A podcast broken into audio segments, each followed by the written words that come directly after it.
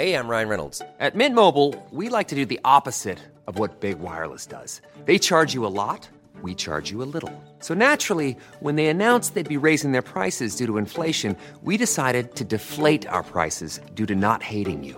That's right. We're cutting the price of Mint Unlimited from $30 a month to just $15 a month. Give it a try at mintmobile.com slash switch. $45 upfront for three months plus taxes and fees. Promote for new customers for limited time. Unlimited more than 40 gigabytes per month. Slows. Full terms at mintmobile.com. When you're ready to pop the question, the last thing you want to do is second guess the ring. At Bluenile.com, you can design a one-of-a-kind ring with the ease and convenience of shopping online. Choose your diamond and setting. When you find the one, you'll get it delivered right to your door. Go to Bluenile.com and use promo code LISTEN to get $50 off your purchase of $500 or more. That's code LISTEN at Bluenile.com for $50 off your purchase. Bluenile.com code LISTEN. Get your news in less than three minutes, three times per day with the Al Jazeera News Updates. Just ask your home device to play the news by Al Jazeera or subscribe wherever you listen to podcasts.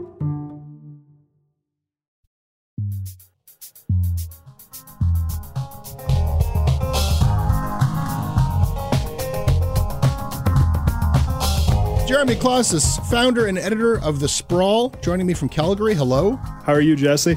I'm doing great. Uh, Jeremy, today we are going to talk about Canada's best funded digital media startup. It's a shitposting propaganda hose funded by the government of Alberta.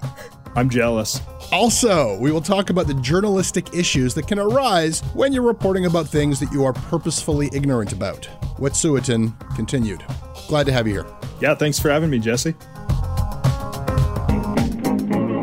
This episode of Shortcuts is brought to everybody by Lauren Gillooly, Peter Vanderleek, Tara Sloan, Donald Heitz, Crystal Breka, Hilary Eisen, Uday Srinivasan, and Roy.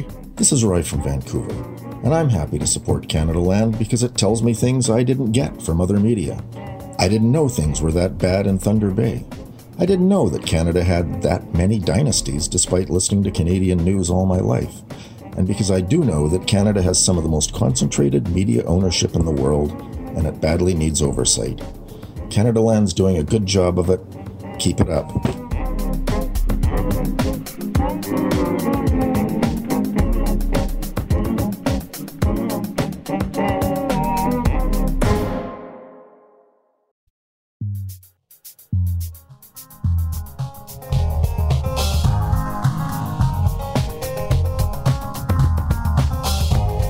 Jeremy Klaszus, founder and editor of The Sprawl, joining me from Calgary. Hello. How are you, Jesse? I'm doing great. Uh, Jeremy, today we are going to talk about Canada's best funded digital media startup. It's a shitposting propaganda hose funded by the government of Alberta. I'm jealous. Also, we will talk about the journalistic issues that can arise when you're reporting about things that you are purposefully ignorant about. Wet'suwet'en continued. Glad to have you here. Yeah, thanks for having me, Jesse. This episode of Shortcuts is brought to everybody by Lauren Gillooly, Peter Vanderleek, Tara Sloan, Donald Heitz, Crystal Breka, Hilary Eisen, Uday Srinivasan, and Roy. This is Roy from Vancouver, and I'm happy to support Canadaland because it tells me things I didn't get from other media. I didn't know things were that bad in Thunder Bay. I didn't know that Canada had that many dynasties despite listening to Canadian news all my life and because I do know that Canada has some of the most concentrated media ownership in the world, and it badly needs oversight. Canadaland's doing a good job of it. Keep it up.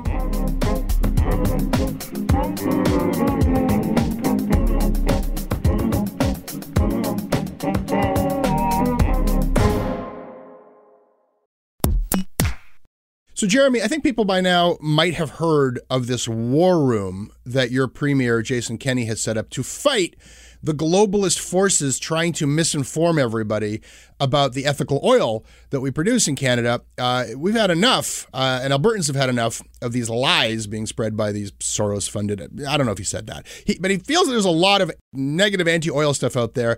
And so he's dedicated I think it's $120 million over four years. That's what the Globe and Mail says. So $30 million a year to this war room to fight anti-oil sands messaging 30 million a year jeremy you run the sprawl you got like 900 crowdfunding supporters for your local news outfit what's your budget per year I wish it was comparable to that. Let's just say that. yeah, it's a funny situation taking on these foreign funded radicals, including most recently the New York Times. The New York Times. If I had $30 million to fight anti oil sands propaganda and the New York Times ran some just scurrilous, just baseless slander of my beloved oil sands, such as this piece that recently ran. The headline was Global Financial Giants Swear Off Funding an Especially Dirty Fuel.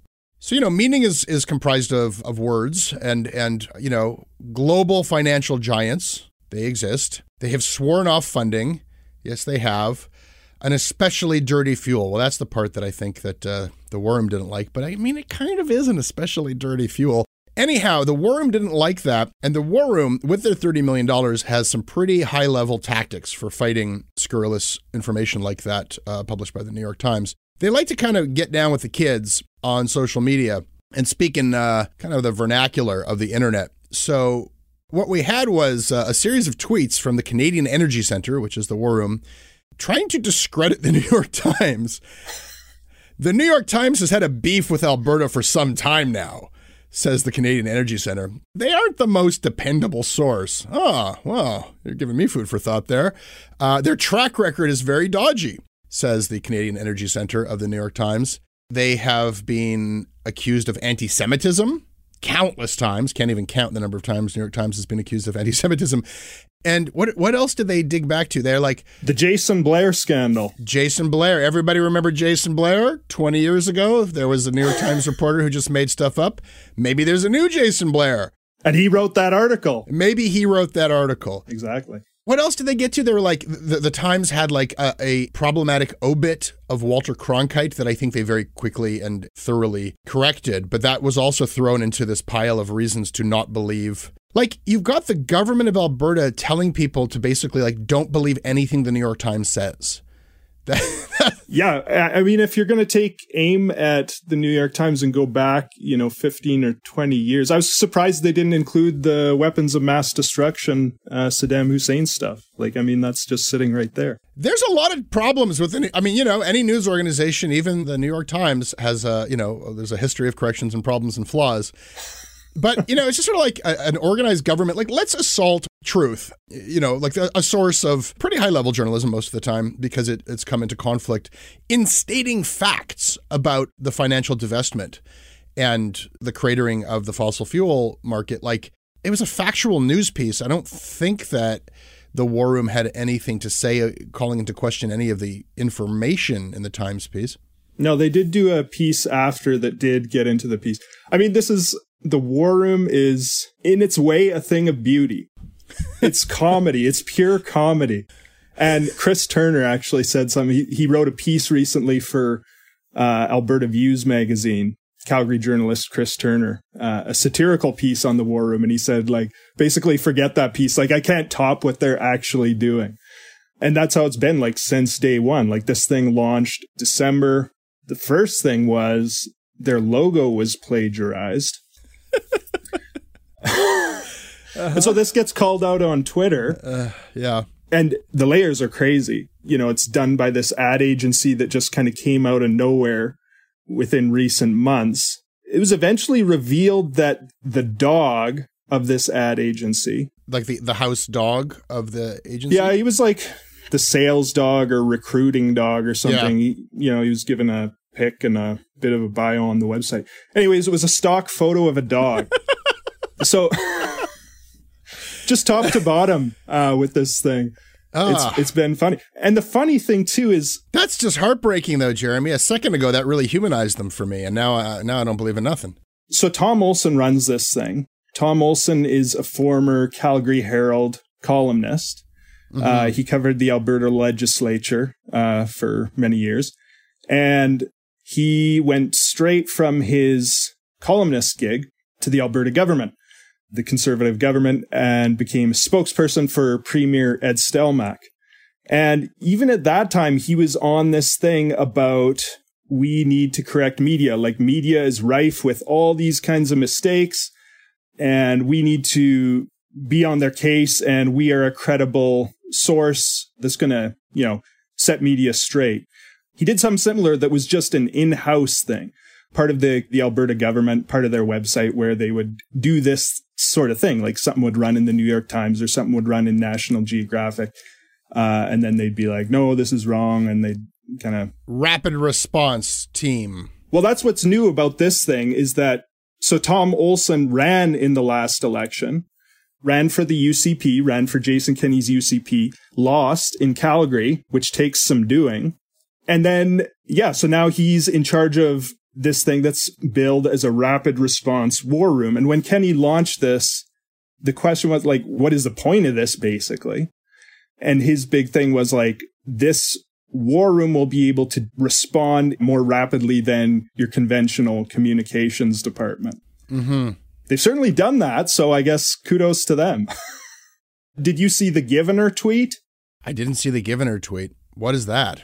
Part of the the beauty of this thing is just watching the language change. Like any new startup, even like yeah, I run the sprawl. It's like you're trying to find the, your voice in the beginning. Like what is the voice of this thing?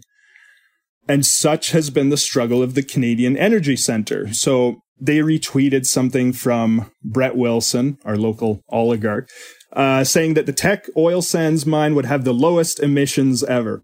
And somebody calls them out on that. Uh, Andrew Leach at the University of Alberta is like, why are you guys retweeting lies?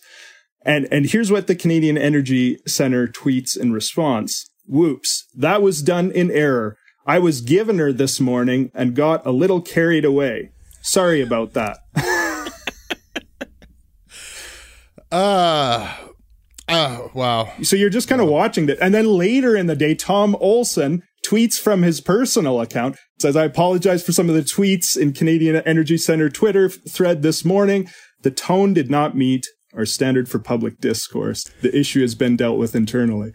what, what are those? What are, our propaganda machine has certain standards, and this fell short of those. Uh, yeah. Let me ask you this, though, because you're going to have perspective on this in Calgary that I do not.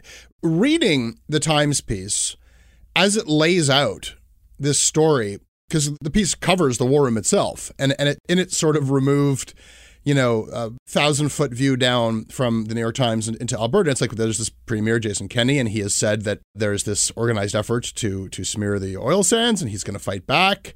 And um, he's promised to put like subway advertisements and billboards in the jurisdictions, in American jurisdictions, where they're using Saudi oil, which is lower emission, but it's Saudi oil to embarrass the local government. And just laying out facts that have become kind of familiar here in Canada it paints a portrait of like this absolutely backwards Canadian province that is just like forthright in pushing a narrative that just seems like absolutely at odds with um, not just like a progressive environmentalist point of view, but where the entire economy is moving and where, you know, like policies around the world and investment around the world are moving. And this guy's just like, no, I'm digging in my heels. This is the way it is. And it's interesting to read it from that outsider perspective because it, it, kind of puts it into stark contrast. Like, wow, I, I've gotten used to a really strange narrative. I wonder if that narrative is powerful in Calgary. The feeling of of um, you know we are put upon and they're out to get us. Like, is is that still a currency that works? And is is that a message that like? Oh yeah, yeah, yeah, and it's a powerful currency, uh, especially when you have people who you know have lost their their jobs at oil and gas companies. It's a very powerful currency, you know, that there are these forces that are amassed against us. To use uh, Kenney's verbiage, foreign funded forces. And a lot of this is based on Vivian Krause's work. Yeah. Not so much the Canadian Energy Center, uh, but the Alberta government is also having a public inquiry into foreign funded anti Alberta campaigns. And so the idea here is, you know, there's all this American money coming into Canada to these environmental NGOs that are, you know, holding up energy projects and thwarting the economy and so on. You have to imagine that whatever comes after the oil sands for Alberta whatever that plan is could probably use 120 million dollars to get it going. Well, exactly. I can't wrap my head around that 30 million dollar budget. I think yeah, I have no idea where that's going. And and I'm pretty sure you can't FOIP it either because of the the way this is set up. It's not part of the government per se. Well, that dog photo wasn't free. So, Jeremy, I think people by now might have heard of this war room that your premier, Jason Kenney, has set up to fight the globalist forces trying to misinform everybody about the ethical oil that we produce in Canada. Uh, we've had enough, uh, and Albertans have had enough of these lies being spread by these Soros funded. I don't know if he said that, he, but he feels that there's a lot of negative anti oil stuff out there. And so he's dedicated I think it's $120 million over four years. That's what the Globe and Mail says. A $30 million a year to this war room to fight anti-oil sands messaging. 30 million a year. Jeremy you run the sprawl. You got like 900 crowdfunding supporters for your local news outfit. What's your budget per year? I wish it was comparable to that. Let's just say that. Yeah it's a funny situation. Taking on these foreign funded radicals, including most recently the New York Times. The New York Times. If I had $30 million to fight anti oil sands propaganda and the New York Times ran some just scurrilous, just baseless slander of my beloved oil sands, such as this piece that recently ran, the headline was Global Financial Giants Swear Off Funding an Especially Dirty Fuel. So you know, meaning is is comprised of of words and and you know, global financial giants, they exist. They have sworn off funding. Yes, they have. An especially dirty fuel. Well, that's the part that I think that uh, the worm didn't like. But I mean, it kind of is an especially dirty fuel. Anyhow, the War Room didn't like that. And the War Room, with their $30 million, has some pretty high level tactics for fighting scurrilous information like that uh, published by the New York Times. They like to kind of get down with the kids on social media and speak in uh, kind of the vernacular of the internet. So, what we had was uh, a series of tweets from the Canadian Energy Center, which is the War Room, trying to discredit the New York Times. The New York Times has had a beef with Alberta for some time now, says the Canadian Energy Center. They aren't the most dependable source. Oh, well, you're giving me food for thought there. Uh, their track record is very dodgy, says the Canadian Energy Center of the New York Times. They have been accused of anti Semitism countless times. Can't even count the number of times New York Times has been accused of anti Semitism. And what what else did they dig back to? They're like the Jason Blair scandal. Jason Blair. Everybody remember Jason Blair? 20 years ago, there was a New York Times reporter who just made stuff up. Maybe there's a new Jason Blair. And he wrote that article. Maybe he wrote that article. Exactly. What else did they get to? They were like the, the Times had like a, a, problematic obit of Walter Cronkite that I think they very quickly and thoroughly corrected, but that was also thrown into this pile of reasons to not believe. Like you've got the government of Alberta telling people to basically like don't believe anything the New York Times says.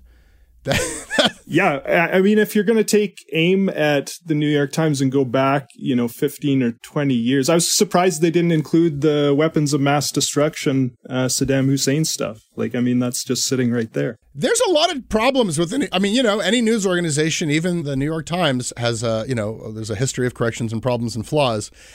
But, you know, it's just sort of like a, an organized government. Like, let's assault truth, you know, like a, source of pretty high level journalism most of the time because it, it's come into conflict in stating facts about the financial divestment and the cratering of the fossil fuel market. Like, it was a factual news piece. I don't think that the War Room had anything to say, uh, calling into question any of the information in the Times piece. No, they did do a piece after that did get into the piece. I mean, this is the War Room is in its way a thing of beauty. It's comedy. It's pure comedy. And Chris Turner actually said something. He, he wrote a piece recently for uh, Alberta Views magazine. Calgary journalist Chris Turner, uh, a satirical piece on the War Room, and he said, like, basically, forget that piece. Like, I can't top what they're actually doing. And that's how it's been, like, since day one. Like, this thing launched December. The first thing was their logo was plagiarized. uh-huh. And so this gets called out on Twitter. Uh, yeah. And the layers are crazy. You know, it's done by this ad agency that just kind of came out of nowhere within recent months. it was eventually revealed that the dog of this ad agency, like the the house dog of the agency. yeah, he was like the sales dog or recruiting dog or something. He, you know, he was given a pic and a bit of a bio on the website. Anyways, it was a stock photo of a dog. so just top to bottom uh, with this thing. Ah. It's, it's been funny. And the funny thing too is That's just heartbreaking, though, Jeremy. A second ago, that really humanized them for me, and now, uh, now I don't believe in nothing. so Tom Olson runs this thing. Tom Olson is a former Calgary Herald columnist. Uh, he covered the Alberta legislature uh, for many years. And he went straight from his columnist gig to the Alberta government, the conservative government, and became spokesperson for Premier Ed Stelmach. And even at that time, he was on this thing about we need to correct media. Like media is rife with all these kinds of mistakes and we need to be on their case and we are a credible source that's going to, you know, set media straight. He did something similar that was just an in-house thing, part of the, the Alberta government, part of their website where they would do this sort of thing. Like something would run in the New York Times or something would run in National Geographic. Uh, and then they'd be like, no, this is wrong. And they'd kind of Rapid response team. well, that's what's new about this thing is that so Tom Olson ran in the last election, ran for the UCP, ran for Jason Kenney's UCP, lost in Calgary, which takes some doing. And then, yeah, so now he's in charge of this thing that's billed as a rapid response war room. And when Kenney launched this, the question was like, what is the point of this basically? And his big thing was like, this war room will be able to respond more rapidly than your conventional communications department. Mm-hmm. They've certainly done that, so I guess kudos to them. Did you see the Givener tweet? I didn't see the Givener tweet. What is that? Part of the the beauty of this thing is just watching the language change. Like any new startup, even like yeah, I run the sprawl. It's like you're trying to find the, your voice in the beginning. Like what is the voice of this thing? And such has been the struggle of the Canadian Energy Center. So they retweeted something from Brett Wilson, our local oligarch, uh, saying that the Teck oil sands mine would have the lowest emissions ever. And somebody calls them out on that. Uh, Andrew Leach at the University of Alberta is like, why are you guys retweeting lies? And, and here's what the Canadian Energy Center tweets in response. Whoops. That was done in error. I was given her this morning and got a little carried away. Sorry about that. Uh, uh wow. So you're just kind of watching that. And then later in the day, Tom Olson tweets from his personal account, says, I apologize for some of the tweets in Canadian Energy Center Twitter thread this morning. The tone did not meet our standard for public discourse. The issue has been dealt with internally. What what are those? What are, our propaganda machine has certain standards, and this fell short of those. Uh, Yeah. let me ask you this though, because you're going to have perspective on this in Calgary that I do not. Reading the Times piece as it lays out this story, because the piece covers the war room itself, and and it and it sort of removed, you know, a thousand foot view down from the New York Times into Alberta. It's like there's this premier Jason Kenney, and he has said that there's this organized effort to to smear the oil sands, and he's going to fight back. And um, he's promised to put like subway advertisements and billboards in the jurisdictions, in American jurisdictions, where they're using Saudi oil, which is lower emission, but it's Saudi oil to embarrass the local government. And just laying out facts that have become kind of familiar here in Canada, it paints a portrait of like this absolutely backwards Canadian province that is just like forthright in pushing a narrative that just seems like absolutely at odds with um, not just like a progressive environmentalist point of view, but where the entire economy is moving and where, you know, like policies around the world and investment around the world are moving. And this guy's just like, no, I'm digging in my heels. This is the way it is. And it's interesting to read it from that outsider perspective because it, it kind of puts it into stark contrast like, wow, I, I've gotten used to a really strange narrative. I wonder if that narrative is powerful in Calgary. The feeling of, of um, you know, we are put upon and they're out to get us. Like, is, is that still a currency that works? And is, is that a message that, like, Oh, yeah. yeah, Yeah, and it's a powerful currency, uh, especially when you have people who you know have lost their their jobs at oil and gas companies. It's a very powerful currency, you know, that there are these forces that are amassed against us. To use uh, Kenney's verbiage, foreign funded forces. And a lot of this is based on Vivian Krause's work. Yeah. Not so much the Canadian Energy Center, uh, but the Alberta government is also having a public inquiry into foreign funded anti Alberta campaigns. And so the idea here is, you know, there's all this American money coming into Canada to these environmental NGOs that are, you know, holding up energy projects and thwarting the economy and so on. You have to imagine that whatever comes after the oil sands for Alberta, whatever that plan is, could probably use $120 million to get it going. Well, exactly. I can't wrap my head around that $30 million budget. I think, yeah, I have no idea where that's going and and I'm pretty sure you can't FOIP it either because of the the way this is set up. It's not part of the government per se. Well, that dog photo wasn't free. Jeremy, uh, I want to duly note something that I think got overlooked. Without judgment, there was a lot of coverage of the uh, of the death of Christie Blatchford, hmm. but as fate had it, the same day that she died uh, of cancer, at the same hospital, and on the same floor, another journalist died. And that, uh, that journalist was Anne Kingston, mm. who I knew very briefly, and, and on a handful of occasions she joined me in this studio, but whose work I admired for years. And um, a lot less was said about that.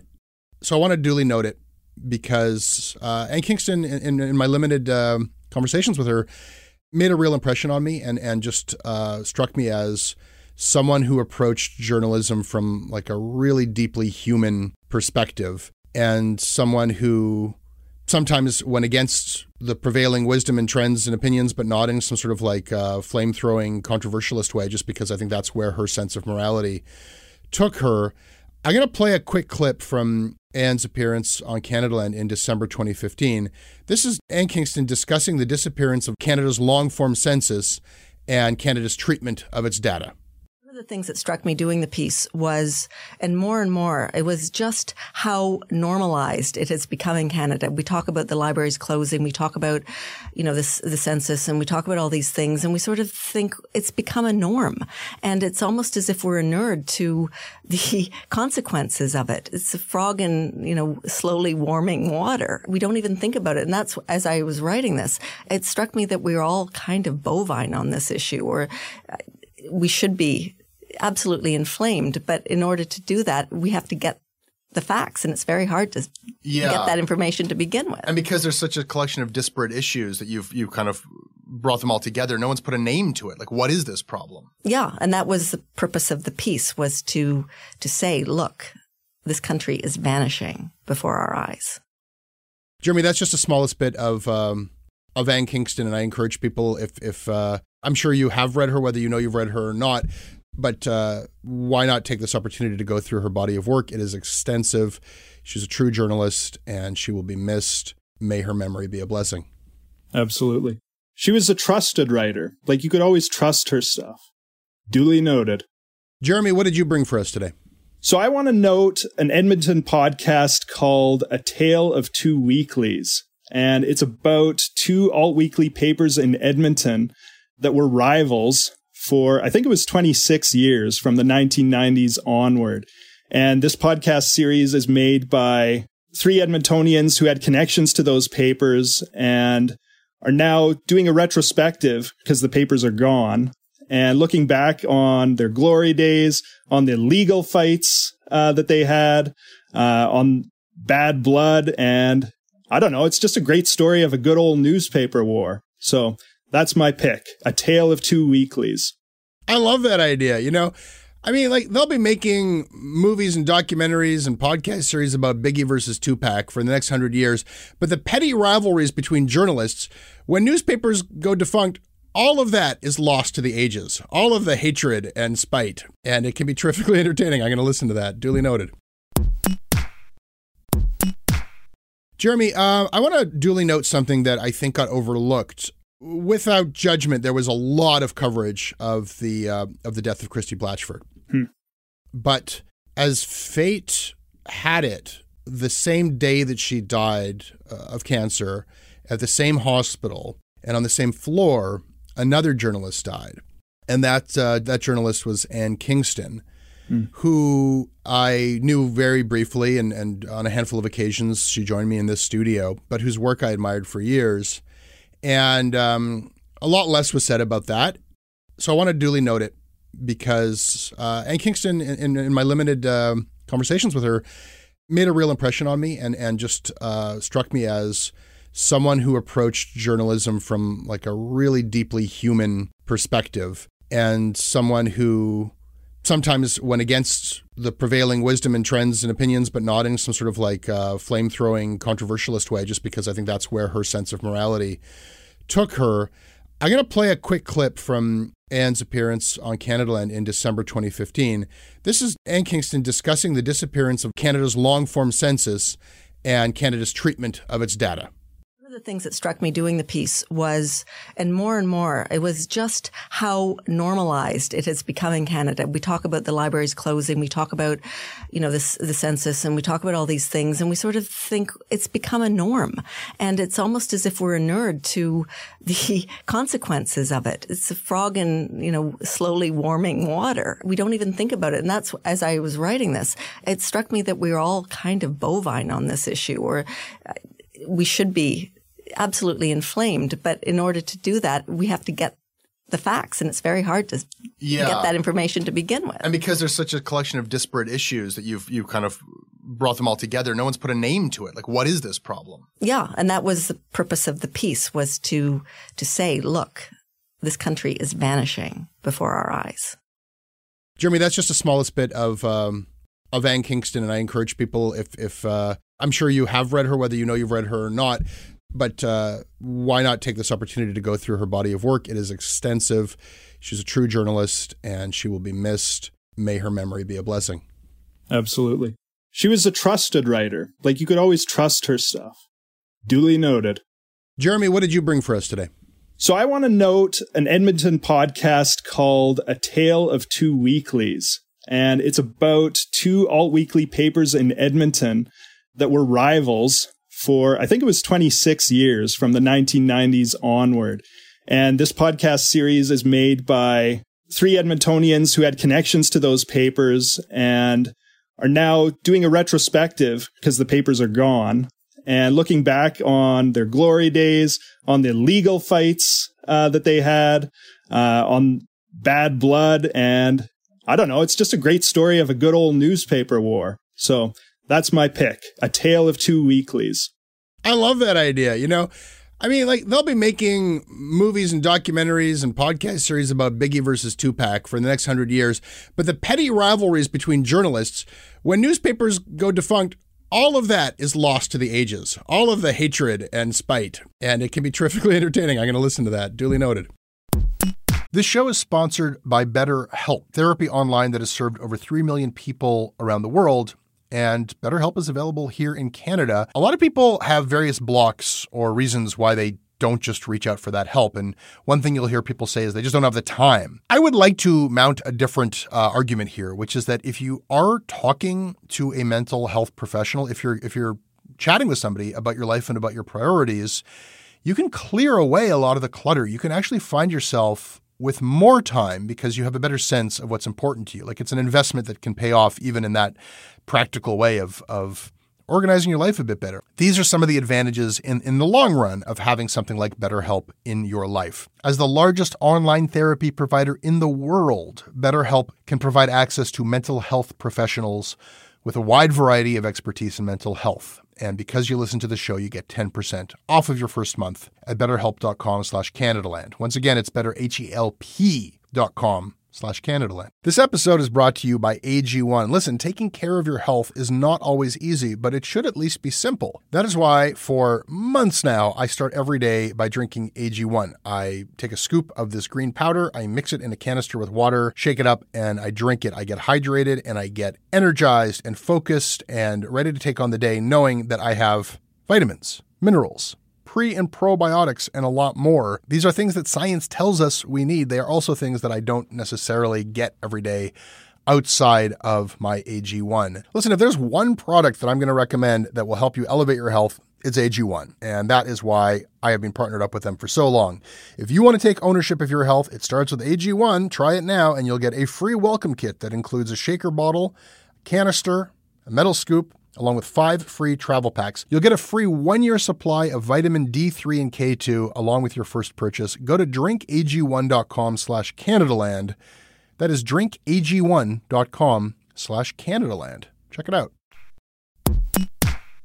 Jeremy, the last thing we're going to talk about today is we're, we're going to be talking about this, I expect, in different ways and covering this in different ways for a while now. The biggest story in Canada continues to be Wet'suwet'en and the blockades, the protests across the country, the reaction to it.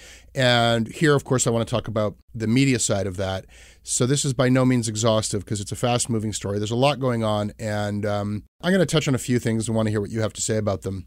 I guess the first thing is that I've noticed that even as our headlines and airwaves are filled with conversation about this, uh, with the uh, the railways closing, there's a lack of basic understanding, and people want to understand. They want to bone up on the facts, and uh, news organizations have run many explainers. A lot of columnists have taken uh, a try at like, okay, well, here's how it works.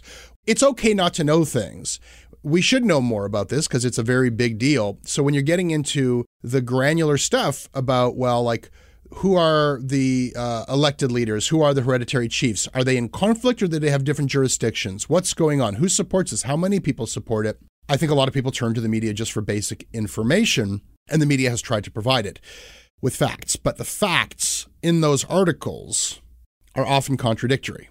Robert Jago wrote a piece for us, which people should check out now on our website, is just looking at like the contradictory information that you get depending on which news source you read. So the Vancouver province, they had a piece that said that protesters have aligned themselves with five Wet'suwet'en hereditary chiefs who are opposed to the pipeline. Five chiefs opposed.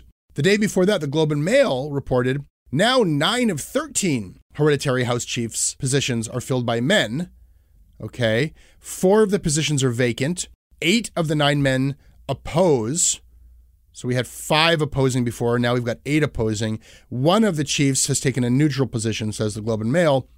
You can go to the website of the Office of the Wet'suwet'en, the official organization that represents the chiefs, and they say that there are seven chiefs, not five, not nine, not 13. There are seven. Okay.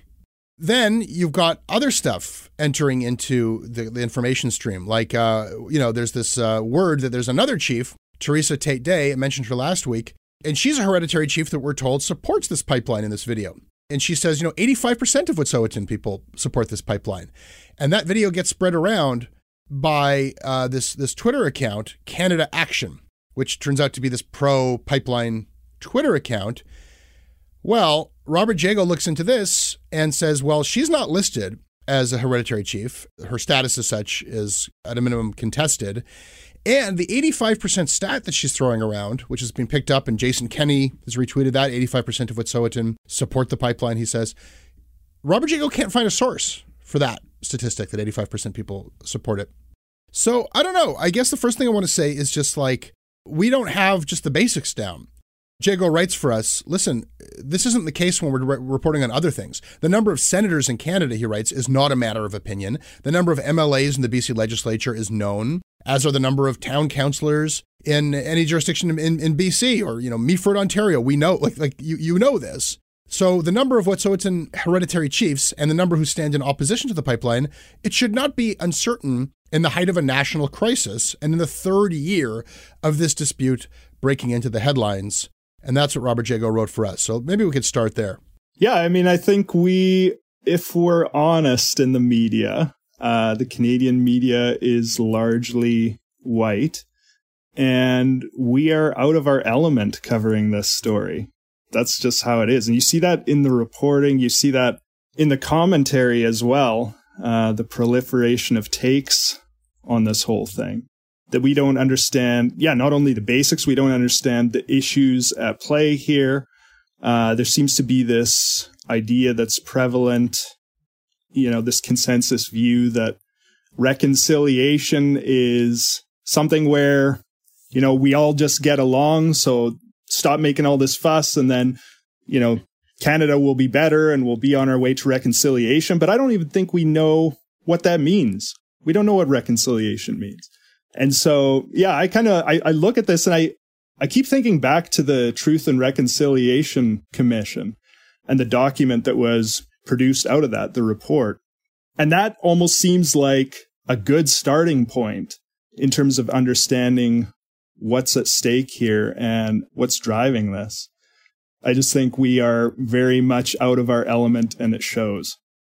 Yeah, I mean there there's haziness. There's haziness as to in practice what does reconciliation mean? In practice, what does nation to nation mean? There's no haziness among certain voices in this. Like, you know, there's a voice that whatever you might say about it, it's got a consistent position. And that is this uh, this voice saying that this is illegal and all the land is Canada and basically just challenging the legitimacy of any indigenous leadership and uh, challenging the rights of any of the protesters to, to, be doing what they're doing, and basically saying, you know, let's go crack some heads, let's let's shut this down. I find that a uh, deplorable position, and it's at odds actually with the law internationally and Canadian. But it is the legacy of Canada, like it's people who are who are representing what it's always been, and into the vacuum of, of really not understanding or knowing what is like, okay, we all want to get along, but when we have a conflict, who wins?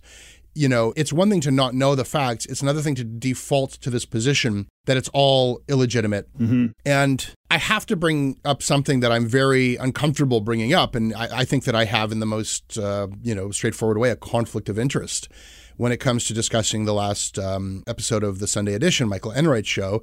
You know, listeners of the show know that he was uh, an important person to me, uh, professionally and and personally, and uh, it's hard when somebody you know uh, to criticize them, and you know every decision is like a recusal or a disclosure, and I think probably this is like a recusal. Like I don't think that I'm somebody who can criticize Michael Enright because uh, I care for him so much and I, I respect him as a journalist, and like I can't help but remember that like when even the idea when I was very young of indigenous issues to me was something that was sort of like buried in Canada's past and not something I thought I had to think about the first person in my life who said to me, like, this is happening right now. It's not right. There is this thing called the Indian Act, and it's deplorable and needs to be torn up. That person was Michael Enright. So, you know, that's going to lead me to have a certain kind of bias in discussing what happened this past week.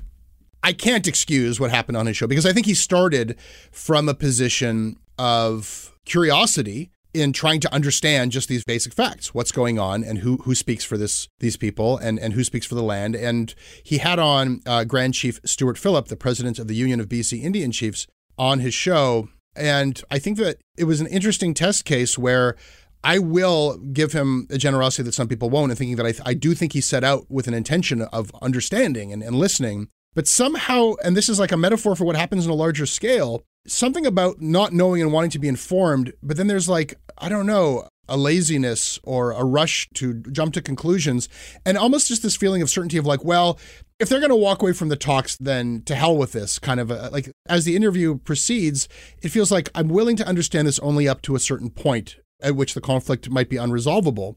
I don't know. I don't want to put words in his mouth, but there was a conclusion of that that I I'm, I'm, talking about this all right now because I think I can't ignore it on the show when we're talking about the coverage of Wet'suwet'en. And this is how that interview ended. Let me before we run out of time, let me ask you about the the long term impact of the dispute in terms of the Crown Indigenous relations in Canada. Where do you think this is going to go? Well, um, you know, as I said on the steps of the legislature, reconciliation cannot be achieved at gunpoint. And we cannot achieve reconciliation by throwing matriarchs and elders and children in jail.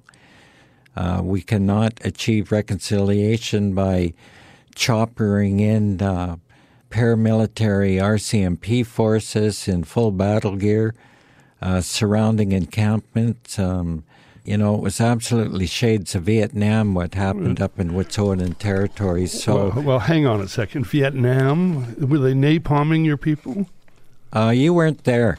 No, I, I, can tell you. I can tell you if choppers started landing in your backyard, and teams of heavily armed police started running through your front yard. and um, dragging you out of your homes and so on and forth. Now, you'd be a little upset.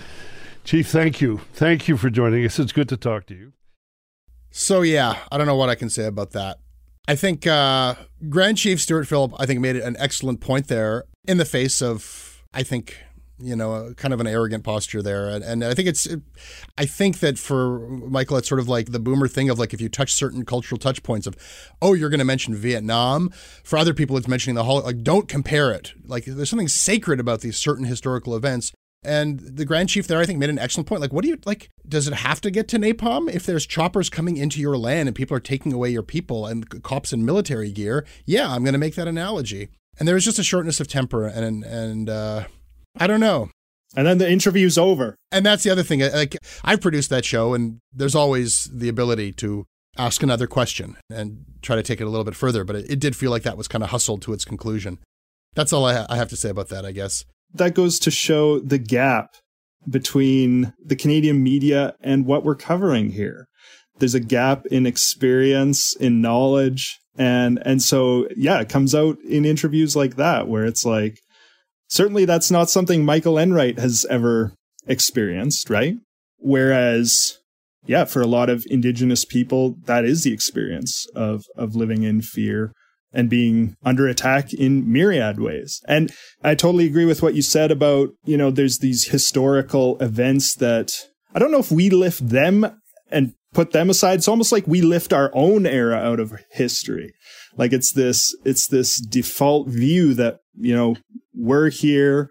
This is how it is. And this is the fact that you have to live with, like that this settler society is, is here and dominant and calls the shots and it'll be that way, you know, till kingdom come. And, and what's happening with, with this fight is that that's really being challenged, that narrative. And I think, yeah, mainstream Canadian society is profoundly uncomfortable with that. Yeah. The last piece I want to uh, talk about is another CBC piece uh, by Jorge Barrera, who is uh, a journalist who's been covering Indigenous issues uh, for some time, somebody who was a reporter for APTN, uh, now for CBC Indigenous. And I think over the years has done some terrific reporting and has built up a lot of goodwill with different Indigenous communities across the country, which I think uh, that re- reputation and the, that relationship was challenged with this story that he ran, where um, what happened was, of course, we've got these. Um, protests along the rail tracks across this country, and Jorge was covering the uh, Mohawk protest here in Ontario. The piece is uh, titled Inside the Meeting Between Mohawk and Canada's Indigenous Services Minister. So, Mark Miller, the Indigenous Services Minister, he met with uh, Mohawk protesters and Mohawk leadership in Ontario um, to try to talk them into letting trains pass through their blockade.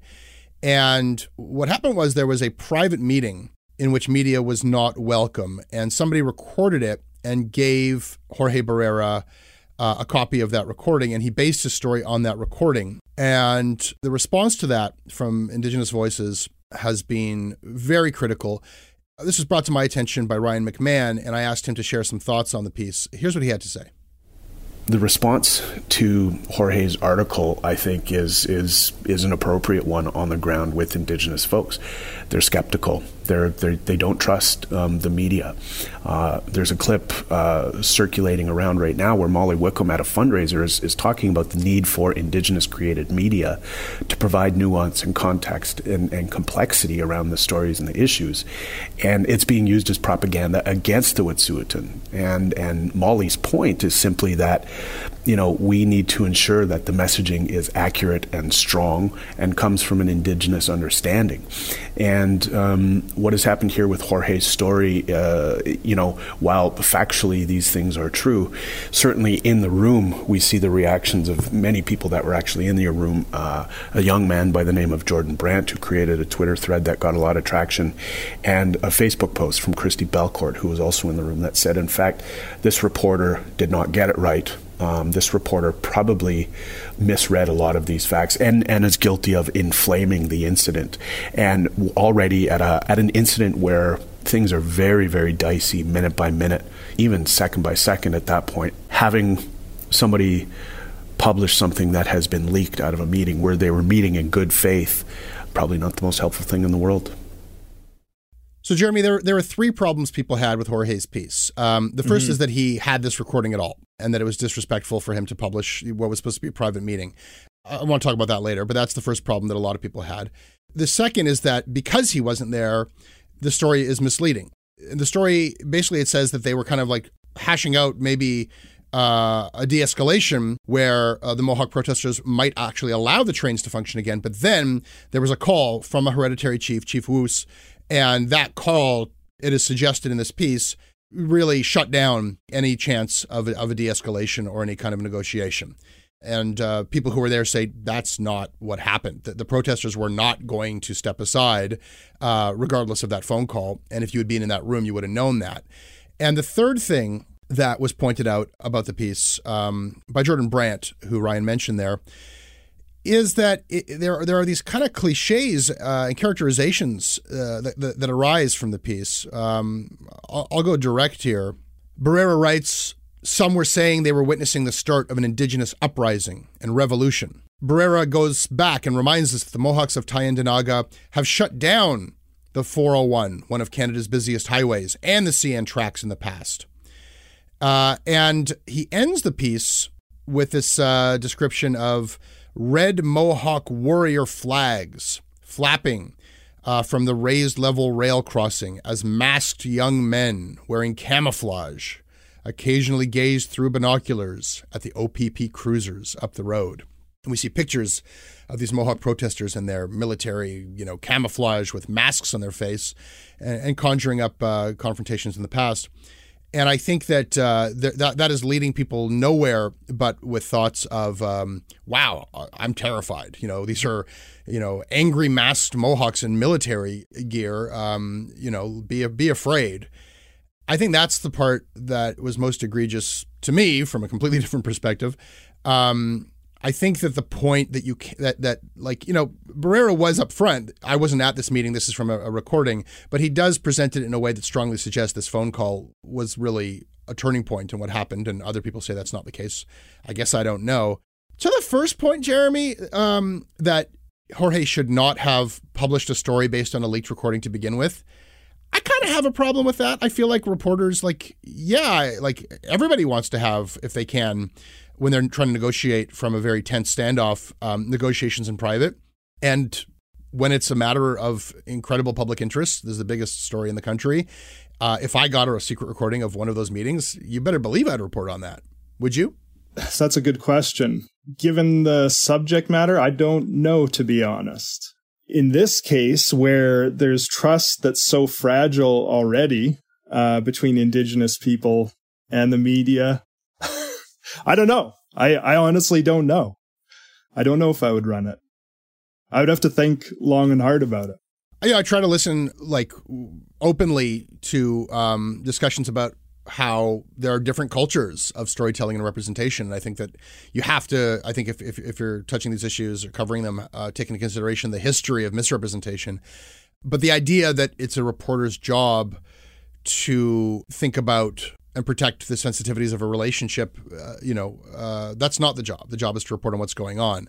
But it's also not the job to inflame things and to kind of amp things up. And I, and I, I, I do think that Jorge's piece did that in, in, in a couple of different ways.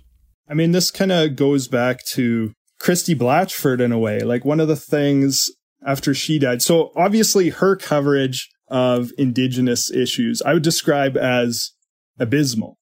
But one of the things that she would tell young reporters was that, you know, write what you write and don't give a fuck what other people think.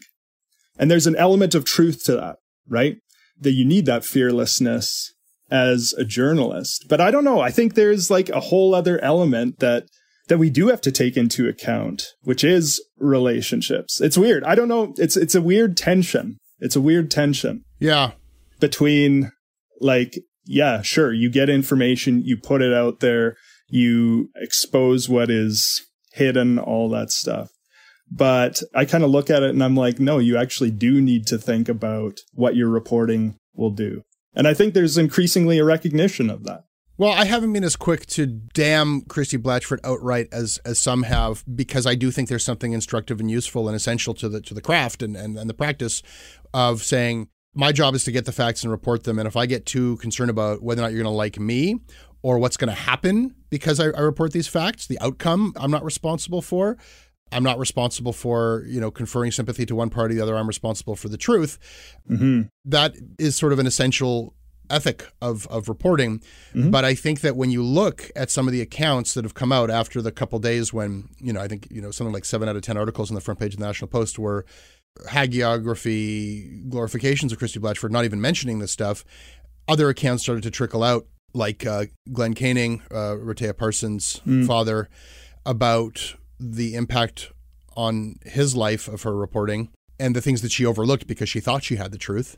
Or things mm-hmm. like our own news editor, Jonathan Goldsbie, just remarking that, you know, Christy Blatchford had this remarkable platform. And increasingly towards the end, there was something that set her off about vulnerable people uh, mm. whether it was the victims. Yeah, like like boys hugging. Yeah, yeah. Mm-hmm. men she felt were effeminate, uh, indigenous people.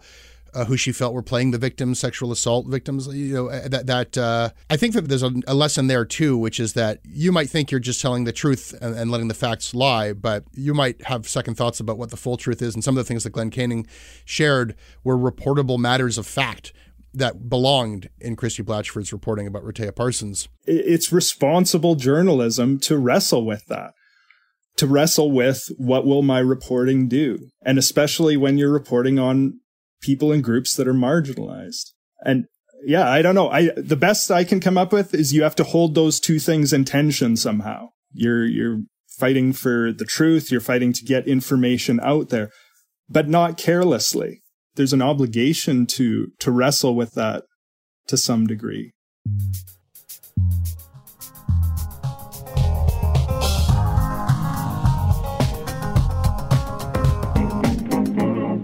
Okay, that's your Canadaland shortcuts. Jeremy, thank you for talking with me today. Yeah, thanks, Jesse. Listen, it's never been easier to support the work that we do here and to get ad free versions of the show. If you go to your show notes, episode notes, it's just like the first link. You click it, and in two minutes, there'll be a uh, gold plated premium podcast feed. Like it'll, it'll just bloop, put the ad free feed of Canadaland onto your podcast app, and you'll be giving us $5 Canadian a month. So check that out, or just go to CanadaLandShow.com slash join. You can email me about what you heard today at jesse at CanadaLandShow.com. I do read everything that you send me. We're on Twitter at CanadaLand. Jeremy, where can people find you and your news organization? So the sprawl is at sprawlcalgary.com and uh, Sprawl Calgary on all the social media platforms. Our website, CanadaLandShow.com, is where you're going to find the piece I was talking about earlier by Robert Jago, which is titled The Reporting Gap in the Wet'suwet'en Crisis. It's a must read. This episode is produced by David Crosby. Our managing editor is Kevin Sexton. Syndication is by CFUV 101.9 FM in Victoria. Visit them online at cfuv.ca.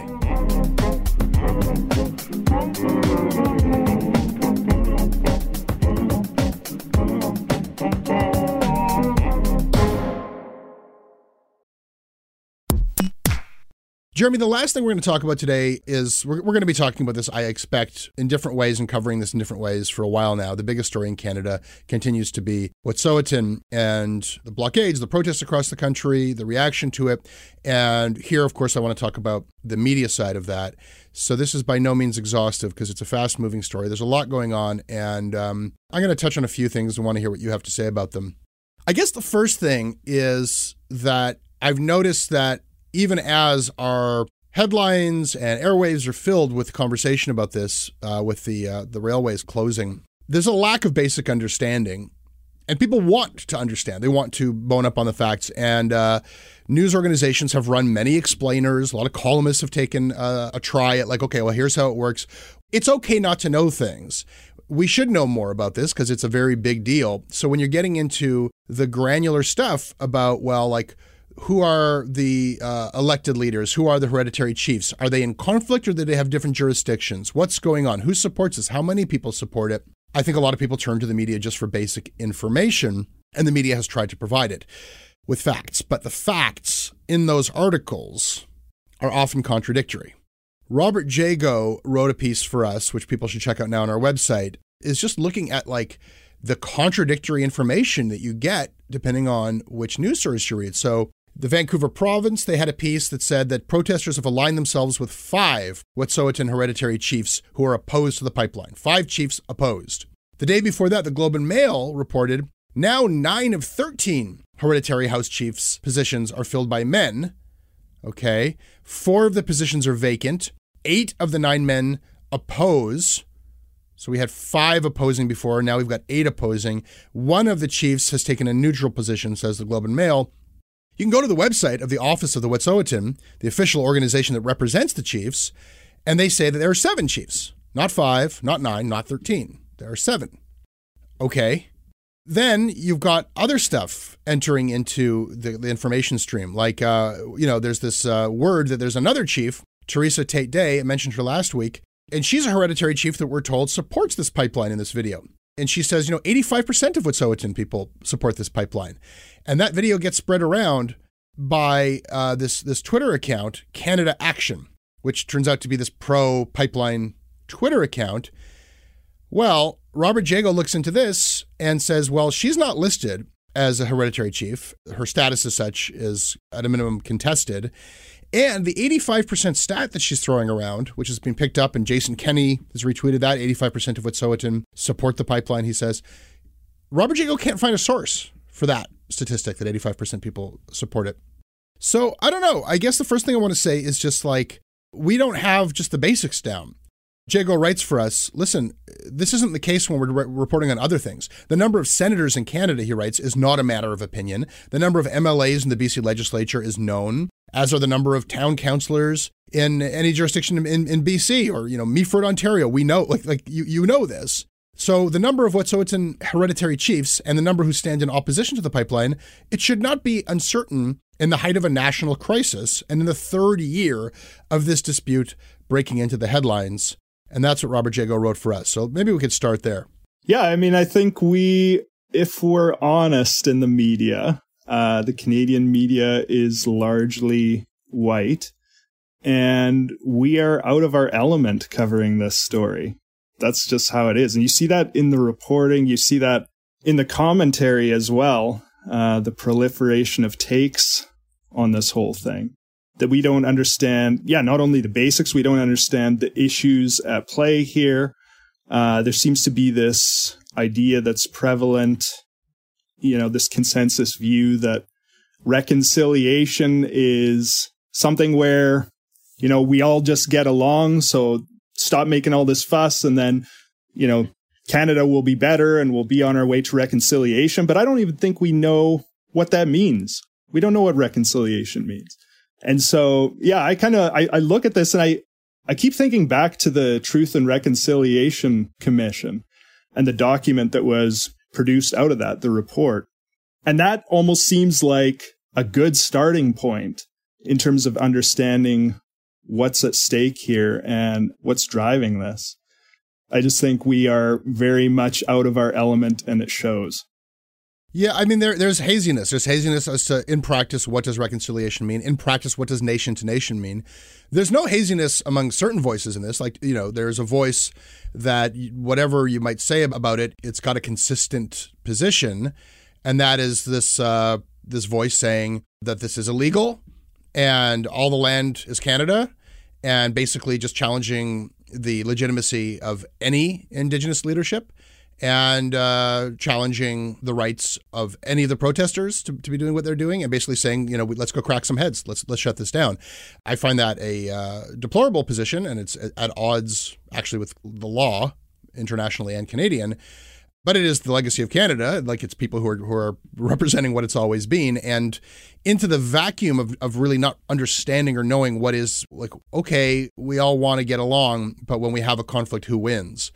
You know, it's one thing to not know the facts. It's another thing to default to this position that it's all illegitimate. Mm-hmm. And I have to bring up something that I'm very uncomfortable bringing up. And I, I think that I have in the most, uh, you know, straightforward way a conflict of interest when it comes to discussing the last um, episode of the Sunday edition, Michael Enright's show.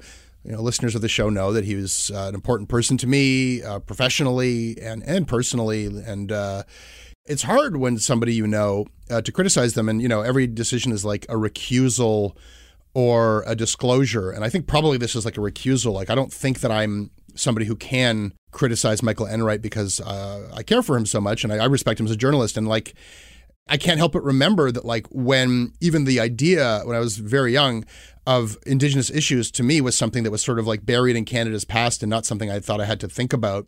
The first person in my life who said to me, like, this is happening right now, it's not right.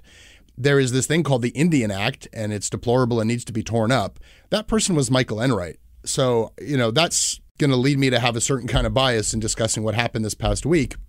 I can't excuse what happened on his show because I think he started from a position of curiosity in trying to understand just these basic facts what's going on and who who speaks for this these people and and who speaks for the land and he had on uh, grand chief Stewart Phillip the president of the union of bc indian chiefs on his show and i think that it was an interesting test case where I will give him a generosity that some people won't, and thinking that I, I do think he set out with an intention of understanding and, and listening. But somehow, and this is like a metaphor for what happens on a larger scale, something about not knowing and wanting to be informed, but then there's like, I don't know, a laziness or a rush to jump to conclusions, and almost just this feeling of certainty of like, well, if they're going to walk away from the talks, then to hell with this kind of a, like as the interview proceeds, it feels like I'm willing to understand this only up to a certain point at which the conflict might be unresolvable. I don't know. I don't want to put words in his mouth, but there was a conclusion of that that I I'm, I'm, talking about this all right now because I think I can't ignore it on the show when we're talking about the coverage of Wet'suwet'en. And this is how that interview ended. Let me before we run out of time, let me ask you about the the long term impact of the dispute in terms of the Crown Indigenous relations in Canada. Where do you think this is going to go? Well, um, you know, as I said on the steps of the legislature, reconciliation cannot be achieved at gunpoint. And we cannot achieve reconciliation by throwing matriarchs and elders and children in jail. Uh, we cannot achieve reconciliation by choppering in uh, paramilitary RCMP forces in full battle gear, uh, surrounding encampments. Um, you know, it was absolutely shades of Vietnam what happened up in Wet'suwet'en territories. So, well, well, hang on a second. Vietnam, were they napalming your people? Uh, you weren't there. No, I, I, can tell you. I can tell you if choppers started landing in your backyard, and teams of heavily armed police started running through your front yard and um, dragging you out of your homes and so on and forth. Now you'd be a little upset. Chief, thank you. Thank you for joining us. It's good to talk to you. So, yeah, I don't know what I can say about that. I think uh, Grand Chief Stewart Phillip, I think, made an excellent point there in the face of, I think, you know, kind of an arrogant posture there. And, and I think it's, it, I think that for Michael, it's sort of like the boomer thing of like if you touch certain cultural touch points of, oh, you're going to mention Vietnam. For other people, it's mentioning the whole, like, don't compare it. Like there's something sacred about these certain historical events. And the Grand Chief there, I think, made an excellent point. Like, what do you like? Does it have to get to napalm if there's choppers coming into your land and people are taking away your people and cops in military gear? Yeah, I'm going to make that analogy. And there was just a shortness of temper, and and uh, I don't know.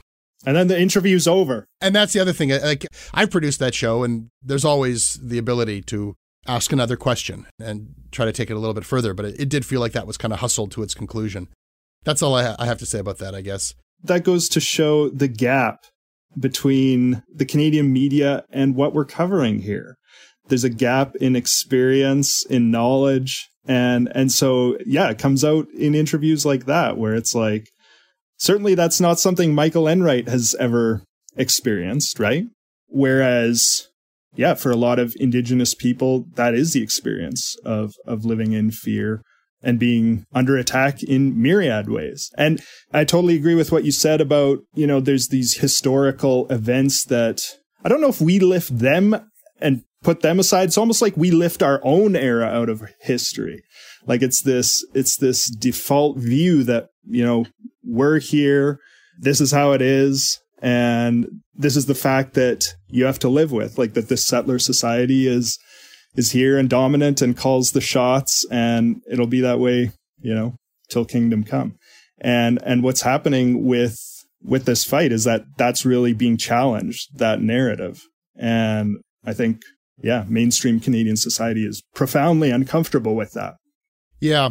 The last piece I want to uh, talk about is another CBC piece uh, by Jorge Barrera, who is uh, a journalist who's been covering Indigenous issues uh, for some time, somebody who was a reporter for APTN, uh, now for CBC Indigenous. And I think over the years has done some terrific reporting and has built up a lot of goodwill with different Indigenous communities across the country, which I think uh, that re- reputation and the, that relationship was challenged with this story that he ran, where um, what happened was, of course, we've got these um, protests along the rail tracks across this country, and Jorge was covering the uh, Mohawk protest here in Ontario. The piece is uh, titled Inside the Meeting Between Mohawk and Canada's Indigenous Services Minister. So, Mark Miller, the Indigenous Services Minister, he met with uh, Mohawk protesters and Mohawk leadership in Ontario um, to try to talk them into letting trains pass through their blockade. And what happened was there was a private meeting in which media was not welcome, and somebody recorded it and gave Jorge Barrera uh, a copy of that recording, and he based his story on that recording. And the response to that from Indigenous Voices has been very critical. This was brought to my attention by Ryan McMahon, and I asked him to share some thoughts on the piece. Here's what he had to say the response to Jorge's article, I think, is is is an appropriate one on the ground with Indigenous folks. They're skeptical. They're, they're they don't trust um, the media. Uh, there's a clip uh, circulating around right now where Molly Wickham at a fundraiser is, is talking about the need for Indigenous created media to provide nuance and context and, and complexity around the stories and the issues, and it's being used as propaganda against the Wet'suwet'en. And and Molly's point is simply that you know, we need to ensure that the messaging is accurate and strong and comes from an indigenous understanding. And um, what has happened here with Jorge's story, uh, you know, while factually these things are true, certainly in the room we see the reactions of many people that were actually in the room. Uh, a young man by the name of Jordan Brandt who created a Twitter thread that got a lot of traction, and a Facebook post from Christi Belcourt who was also in the room that said, in fact, this reporter did not get it right um, this reporter probably misread a lot of these facts and, and is guilty of inflaming the incident. And already at, a, at an incident where things are very, very dicey minute by minute, even second by second at that point, having somebody publish something that has been leaked out of a meeting where they were meeting in good faith, probably not the most helpful thing in the world. So, Jeremy, there there are three problems people had with Jorge's piece. Um, the 1st mm-hmm. is that he had this recording at all, and that it was disrespectful for him to publish what was supposed to be a private meeting. I want to talk about that later, but that's the first problem that a lot of people had. The second is that because he wasn't there, the story is misleading. In the story, basically, it says that they were kind of like hashing out maybe uh, a de escalation where uh, the Mohawk protesters might actually allow the trains to function again. But then there was a call from a hereditary chief, Chief Woos, and that call, it is suggested in this piece, really shut down any chance of a, of a de escalation or any kind of negotiation. And uh, people who were there say that's not what happened. The, the protesters were not going to step aside, uh, regardless of that phone call. And if you had been in that room, you would have known that. And the third thing that was pointed out about the piece um, by Jordan Brandt, who Ryan mentioned there, is that it, there there are these kind of cliches uh, and characterizations uh, that, that, that arise from the piece. Um, I'll, I'll, go direct here.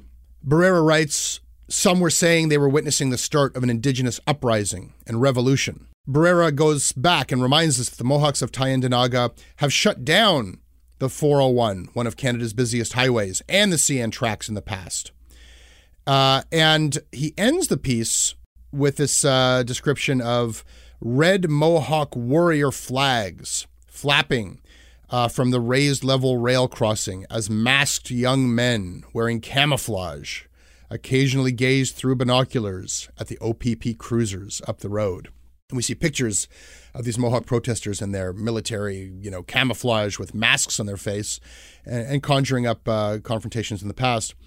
And I think that, uh, th- that that is leading people nowhere but with thoughts of, um, "Wow, I'm terrified." You know, these are, you know, angry masked Mohawks in military gear. Um, you know, be be afraid.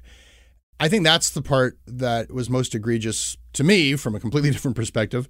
Um, I think that the point that you that that like you know Barrera was up front. I wasn't at this meeting. This is from a, a, recording, but he does present it in a way that strongly suggests this phone call was really a turning point in what happened. And other people say that's not the case. I guess I don't know. To the first point, Jeremy, um, that Jorge should not have published a story based on a leaked recording to begin with. I kind of have a problem with that. I feel like reporters, like, yeah, like everybody wants to have, if they can, when they're trying to negotiate from a very tense standoff, um, negotiations in private. And when it's a matter of incredible public interest, this is the biggest story in the country. Uh, if I got a secret recording of one of those meetings, you better believe I'd report on that. Would you? That's a good question. Given the subject matter, I don't know, to be honest. In this case, where there's trust that's so fragile already uh, between Indigenous people and the media, I don't know. I, I honestly don't know. I don't know if I would run it. I would have to think long and hard about it. Yeah, I try to listen like openly to um, discussions about how there are different cultures of storytelling and representation. And I think that you have to, I think if, if, if you're touching these issues or covering them, uh, take into consideration the history of misrepresentation. But the idea that it's a reporter's job to think about and protect the sensitivities of a relationship, uh, you know, uh, that's not the job. The job is to report on what's going on. But it's also not the job to inflame things and to kind of amp things up. And I and I I, I do think that Jorge's piece did that in, in, in a couple of different ways. I mean, this kind of goes back to Christie Blatchford in a way. Like one of the things after she died. So obviously her coverage of indigenous issues I would describe as abysmal. But one of the things that she would tell young reporters was that, you know, write what you write and don't give a fuck what other people think. And there's an element of truth to that, right? That you need that fearlessness as a journalist. But I don't know. I think there's like a whole other element that that we do have to take into account, which is relationships. It's weird. I don't know. It's it's a weird tension. It's a weird tension. Yeah. Between like, yeah, sure, you get information, you put it out there, you expose what is hidden, all that stuff. But I kind of look at it and I'm like, no, you actually do need to think about what your reporting will do. And I think there's increasingly a recognition of that.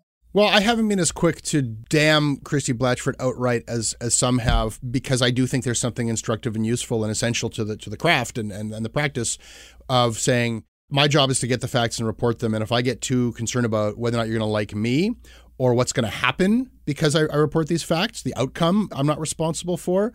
I'm not responsible for you know conferring sympathy to one party, or the other. I'm responsible for the truth.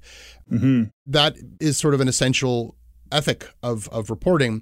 Mm-hmm. But I think that when you look at some of the accounts that have come out after the couple days when you know I think you know something like seven out of ten articles on the front page of the National Post were hagiography glorifications of Christie Blatchford, not even mentioning this stuff.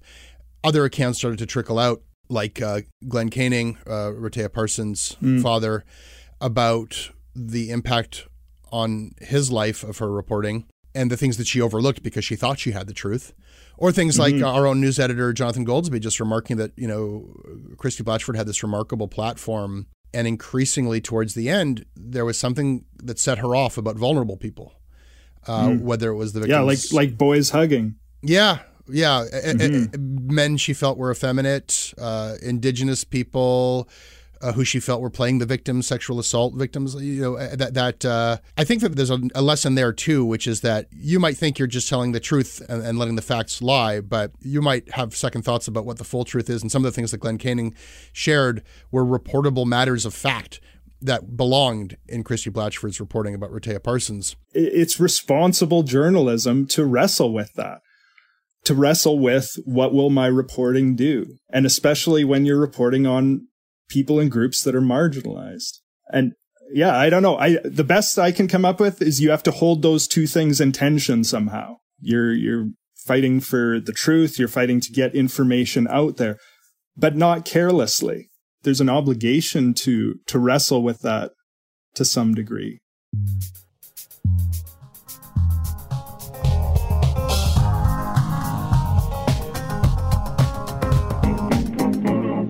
Okay, that's your Canadaland Shortcuts. Jeremy, thank you for talking with me today. Yeah, thanks, Jesse. Listen, it's never been easier to support the work that we do here and to get ad free versions of the show. If you go to your show notes, episode notes, it's just like the first link. You click it, and in two minutes, there'll be a uh, gold plated premium podcast feed. Like it'll, it'll just bloop, put the ad free feed of Canadaland onto your podcast app, and you'll be giving us $5 Canadian a month. So check that out, or just go to CanadaLandShow.com slash join. You can email me about what you heard today at jesse at CanadaLandShow.com. I do read everything that you send me. We're on Twitter at CanadaLand. Jeremy, where can people find you and your news organization? So the sprawl is at sprawlcalgary.com and uh, Sprawl Calgary on all the social media platforms. Our website, CanadaLandShow.com, is where you're going to find the piece I was talking about earlier by Robert Jago, which is titled The Reporting Gap in the Wet'suwet'en Crisis. It's a must read. This episode is produced by David Crosby. Our managing editor is Kevin Sexton. Syndication is by CFUV 101.9 FM in Victoria. Visit them online at cfuv.ca.